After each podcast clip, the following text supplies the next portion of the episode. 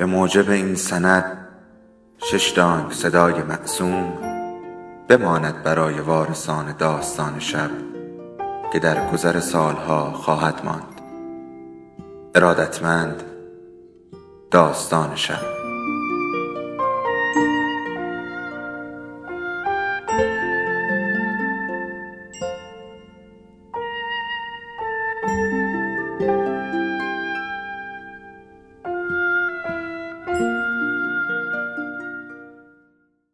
یکی بود یکی نبود.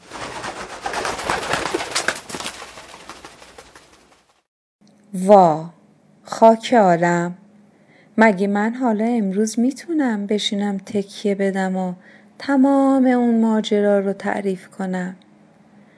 مگه می‌تونم اون کارده به استخون رسیدن کمال و خودکشی اون جوان نازنین و اون حال و به جنون رسیدن بابا و اون مراسم روز خاک کردن اون جوون رو که نود و خورده ای سال پیش اتفاق افتاد از سیر تا پیاز یا به قول شما ساده و خاطردار و واقعیتگرانه در اون روزگار به شکل یه داستان تعریف کنم. وای چه داستانی؟ انگار هنوز هیچی نشده. تو مغزم دارم صدای لرزه استخونای اسکلت اون جوون نازنین داداش کمال. در حال شباب و همینطورم صدای لرزه استخونای اسکلت بابای بیچارمون رو از زیر خاک قبراشون در قبرستون حسن آباد میشنفم که حالا اون قبرستونم می‌دونین از بین رفته و شنیدم مرکز شهر و روش ساختمون اداری مثلا آتش نشانی ساختن. گناه داره. فکرم هم درست کار نمی‌کنه. اما خب اولا قربون شما. مهربونی شما متشکرم که گفتین منم با این سن و سال عتیقه حافظه خوبی دارم. ولی خیلی چیزا هم هست که آدم از خدا می‌خواد و آرزو داره از کلش پاک بشه و نمیشه. ولی چه میشه کرد؟ انگار هرچی از خدا بخواد همونه. حالام نمیشه رو خواهش شما رو هم زمین انداخت. شما آقای مهندس مرد خوب و خیراندیشی هستین که با اون نامه از طرف نوه داداشم از فرانسه اومدین و به قول خودتون صدای خیر و محبت دارین که تمام واقع و مثلا داستان رو تا اونجا که یادم میاد برای دنیا بگم. این خاصه و پیام بابام هم بود. وای وای وای اون روز. گفتین این خانم مهربون فرانسوی خوب و محققم که از فرانسه اومدن و این نامه رو آوردن میگن سه چهار تا از نقاشی های کمال نازنین رو که این ور مونده بود حالا تو یکی از موزه پاریس گذاشتن که در روزگار خودش و زمان خودش نابغه بوده. وای بمیرم برای اون داداش. چشم. آروم سعیم رو می‌کنم. نمی‌دونم چه جوری شروع بکنم. چی بگم و چی نگم. چه دنیایی بود. چه دنیایی هست. چه دنیایی شده. خب بذارید فقط ماجرای همون صبح روز خاک کردن جنازه رو براتون بگم. یعنی خدای من همون دو سه ساعتی رو که بابا قبل از مراسم تشییع جسد کمال توی زیرزمین خورده و تنها نشست و من هم باهش بودم و خون خورد. یعنی میگم راستی راستی خونشو خورده من البته اینها رو که نقل می‌کنم مقداریشون چیزایی است که خودم با این چشای خودم دیدم و با این گوشای خودم شنیدم و مقداریش رو هم بعدا از این ور میشنیدم. اما تا روزی که جنازه خودم رو زیر خاک بذارن اون چند ساعت رو اون چیزهایی رو که تو اون زیر زمین با چشمای خودم دیدم و با گوشای خودم شنیدم یادم نمیره. اون سال من هشت نه ساله بودم و داداش کمال نازنین 17 18 سال داشت که رفت. انگار چهار یا پنج روز بعد از کشتن ناصرالدین شاه بود. توی حرم شازده عبدالعظیم. به دست اون یارو. اسمش چی بود؟ آره اون حاجی مشروط خواه میرزا رضا کرمانی علیه سلطنت ناصرالدین شاه. اوضاع دولت به هم ریخته بود و تمام تهرون و دارالخرافه هرکی هرکی. نزدیکی های ماه محرم بود. سال یا به قول اون وقتی ها سنه 1313 هجری قمری. خونه ما هم همینجا تو محله اودلاجان بود. پشت خیابان ناصری پامنار تای گذر مقابل شمس الاماره کوچه کلبلی خان. اون روز صبح که دارم تعریف می‌کنم اتاق تالار اون بالا یعنی همین اتاق شلوغ بود و همه ای فامیل جمع. مردا یه ور زنها یه ور دور بر جنازه کمال. یکی از ها مشغول تلاوت بود. گهگاهی هم سلوات و لا اله الا الله می‌گفتند همه در انتظار شروع مراسم تشییع جنازه به قبرستون حسن آباد بودن و دفن جنازه. اما بابا. اما بابا پایین توی زیرزمین در حال قهر و بهد و عذاب و واخوردگی سینه یکی از دیوارها نشسته بود و نمیآمد بالا.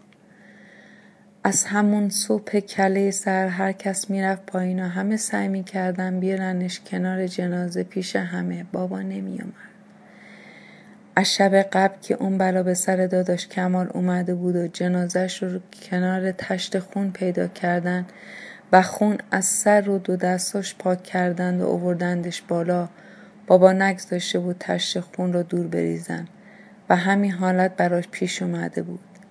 نمی‌شد رازیش کرد که اون زیر زمین و اون تشت خون رو ول کنه بیاد بالا. من خودم یه دفعه همراه امو مهدی و امه مریم رفتم پایین دیدم. چون امو و امه بابا رو خیلی دوست داشتن و بابا هم خیلی اونها رو. یعنی برادر خواهراشو دوست داشت و حرف اونها رو همیشه از ته دل گوش می‌کرد. من خودم هم که گفتم اون سال هشت نه ساله بودم. اما بابا امروز هنوز همونجا سینه دیوار چهار زانو نشسته بود. مشای گره شدهش سر زانوهاش. چشماش پایین. مات به تشت خونی که جلوش روی زمین بود. خون که دل شده بود. خون پسرش بود. خون کمالش بود که دیشب با بریدن گلوی خودش تو تشت تو آشپزخونه خودکشی کرده بود. یک روز بعد از اینکه ماموره کشیک خانه دربار اومده بودن و تمام نقاشیایی مثلا ناباب و خلاف شرع کمال رو پاره کرده بودن.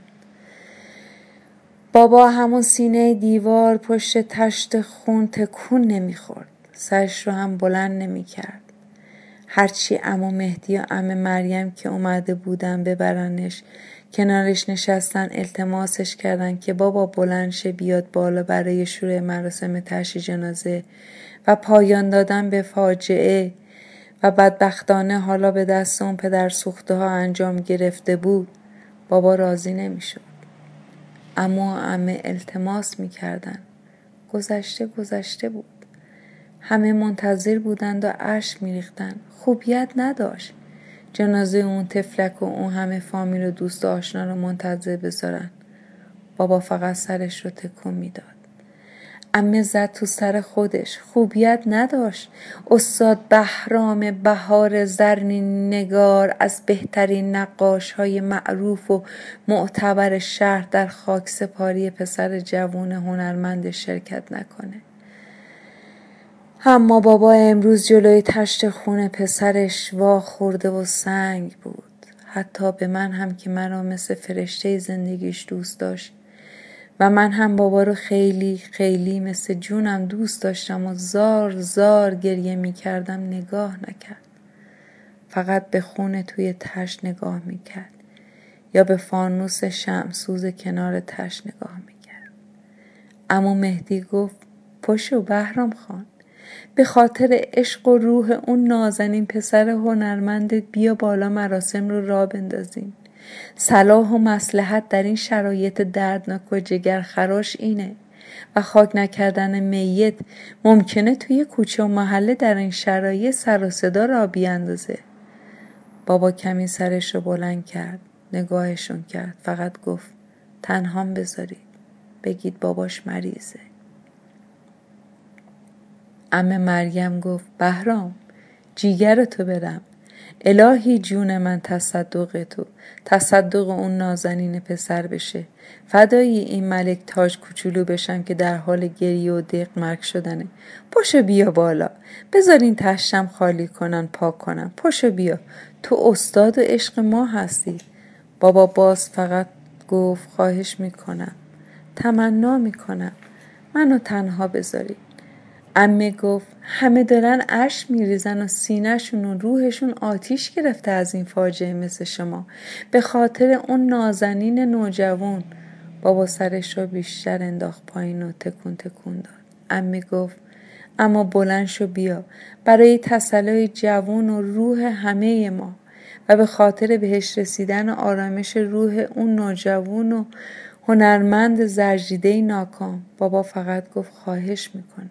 امه گفت اگه دوستش داری پشو بیا بهرام. بیا بزار ببریم به خاکش برسونی و بره پیش خداوندگار عز و وجل بره به بهشت که جای ریاکارها و پدر سوخته ها نیست.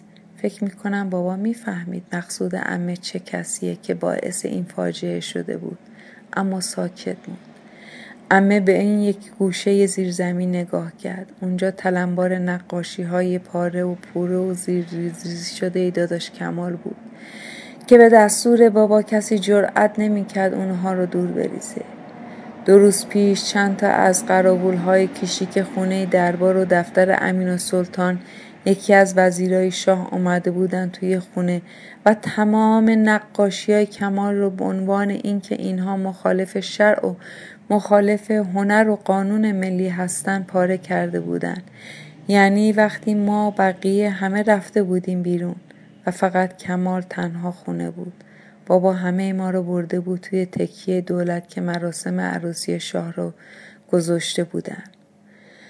حالا من خودم هم اشکگذاریم به شیون افتاده بود. چقدر اون نقاشی ها قشنگ و دلنشین و نازنین داداش کمال رو دوست داشتم. همه دوست داشتیم. گفتم که خود بابا هم از نقاشای معروف شهر تهرون بود. استاد بهرام زرین نگار از پسرهای استاد محسود خان بهار و دوله مرحوم نقاش معروف دربار فتلی شاه. اما کارهای بابا آزاد و همه جا به فروش می‌رفت. تمثال های خوب حضرت محمد صلی الله علیه و آله و سلم. اللهم صل محمد و آل محمد. حضرت علی امیر المومنین و شیر خدا و شمشیر. به خصوص تابلو شمایل های فاجعه کربلا و صحنه های روز آشورا و البته بعضی از نقاشی های قهوه خونه های جنگ رستم و سهراب و زورخونه ای. بعضی تابلوهایی هم داشت که منظره های شهر تهرون و دروازه های شهر و سبز میدون و بازار و گد و گوده های شهر رو رجال سرشناس و های قاجار که بیشتر اونها رو توی مغازه خودش یعنی نگارخاره زرین نگار تو ناصریه پایین تر از شمس الاماره به فروش میگذاشت.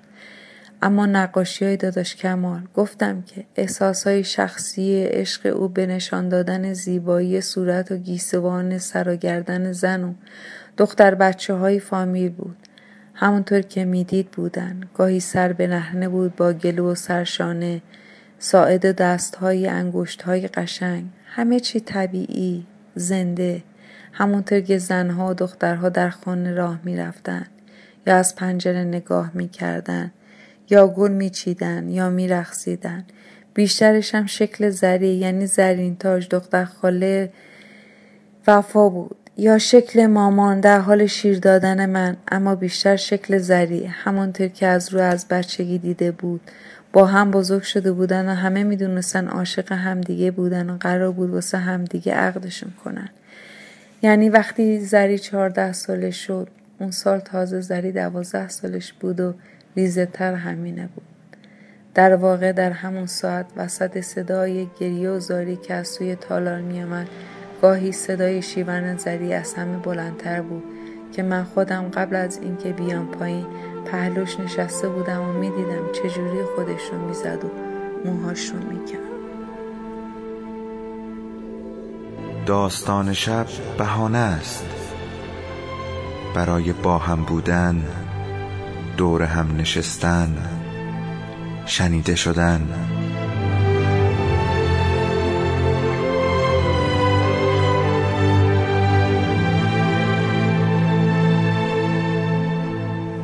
صدای افسانه ها رو میشنوین